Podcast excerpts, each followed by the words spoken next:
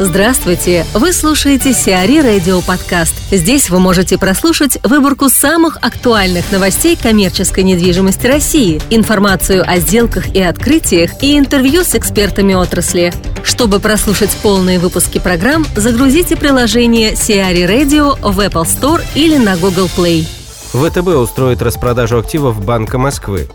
Планы ВТБ на 2016-2017 год входит продажа ряда активов Банка Москвы. Первую очередь банк планирует выставить на продажу типографию «Алмаз Пресс». Затем будут проданы две гостиницы, два рынка, сеть кинотеатров и сельскохозяйственные земли. Напомним, недавно ВТБ закрыл сделку по продаже УАО «Чайка», ранее принадлежавшего Банку Москвы. В процессе торгов на право приобретения акций компании, активами которой являются бассейн «Чайка», объект незавершенного строительства, ресторан в Турчининовом переулке и медицинский центр на Причистенке, победителем с предложением 2 миллиарда рублей стала ООО «Перспектива». Начальная цена лота составляла более 4 миллиардов рублей. Андрей Кратков, генеральный директор компании «Цепелин», о том, зачем премии CRA Awards нужна номинация по Facility Management. CRA Awards в настоящее время является, пожалуй, наиболее значительным и массовым российским конкурсом на рынке коммерческой недвижимости. Не секрет, что эта премия основной акцент делает прежде всего на всестороннем анализе объектов и потом уже некая аккумуляция экспертных мнений и приоритетов рынка. Но, тем не менее, для профессионалов, на мой взгляд, должно быть очевидно, что успешное функционирование всей этой сферы невозможно без развитой индустрии профессионального управления активами. Так уж сложилось исторически, что организа...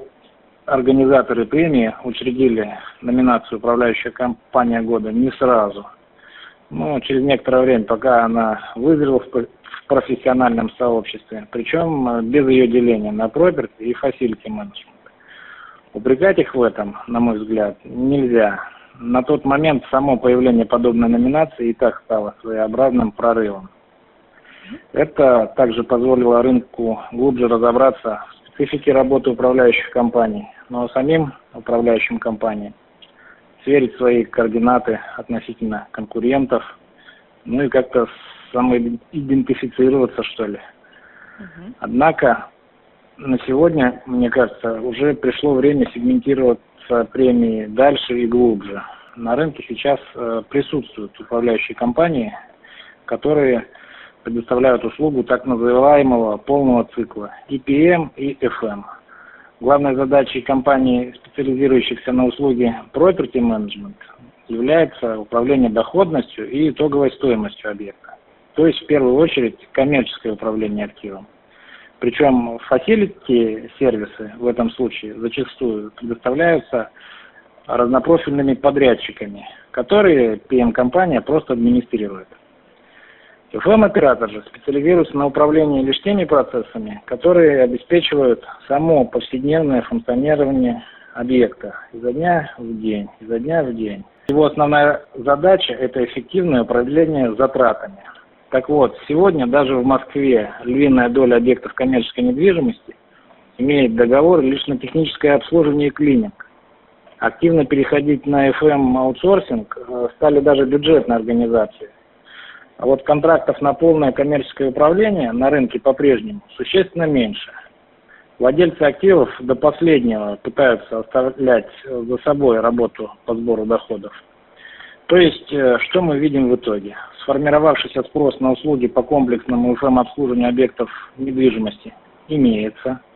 Управляющих компаний, специализирующихся на предоставлении услуг в сфере facility management, тоже более чем достаточно. А соответствующей номинации в премии нет. Это не порядок.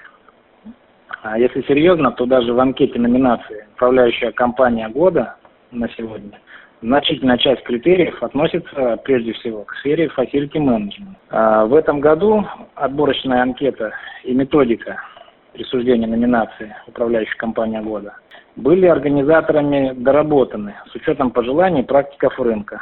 И я очень надеюсь, что в ближайшие годы сначала в московской части премии серия Awards, а затем и в Санкт-Петербургской наконец-то появится новая номинация по эксплуатации объектов коммерческой недвижимости. Якунин продает сеть отелей возле ЖД вокзалов. Venture Investment and Yield Management старшего сына Владимира Якунина Андрея планирует продать 9 отелей региональной гостиничной сети. Покупка интересуется компанией «Вау Интурист», входящая в АФК-система Владимира Евтушенкова. Ориентировочная сумма сделки может составлять порядка 100 миллионов долларов, что, по оценкам экспертов, является хорошей ценой как для покупателя, так и для продавца. В состав РГС входят 9 отелей в Москве и регионах – Сочи, Ярославль, Ижевск, Астрахань, Казань, Воронеж, Новосибирск и Волгоград – совокупным фондом 1379 номеров. В настоящий момент строится еще 7 гостиниц сети. Вимпелком уходит из офисов. Порядка 50-70% сотрудников Вимпелком планируется перевести на формат частично удаленной работы к 2017 году. Это позволит компании сократить расходы на аренду офисных помещений. Стоит отметить, что аренда только московской штаб-квартиры обошлась компании в 2015 году в 2 миллиарда рублей. Сейчас в тестах нового формата участвуют 800 сотрудников в Москве и около полутора тысяч сотрудников в регионах. Компания JLL привела в Россию новый бренд общепита. Европейская концепция стритфуда Amsterdam Chips Company дебютирует на российском рынке, открывая первое заведение на Невском проспекте 63. Консультантом сделки по аренде помещения площадью 66 квадратных метров выступила компания JLL. Amsterdam Chips Company – сеть, предлагающая в качестве основного блюда картофель фри. В настоящий момент сеть активно развивается в Европе в таких странах, как Италия, Шотландия, Германия и Польша. Открытие первого заведения сети в России состоится уже на этой неделе. Сиари Радио. Эксклюзивные рубрики «За и против», «Ноу-хау», «Ремейк», «Новые форматы». Слушайте в полных выпусках программ в приложении Сиари Radio. Приложение доступно в Apple Store и на Google Play. Более подробная информация на сайте siari.ru slash radio.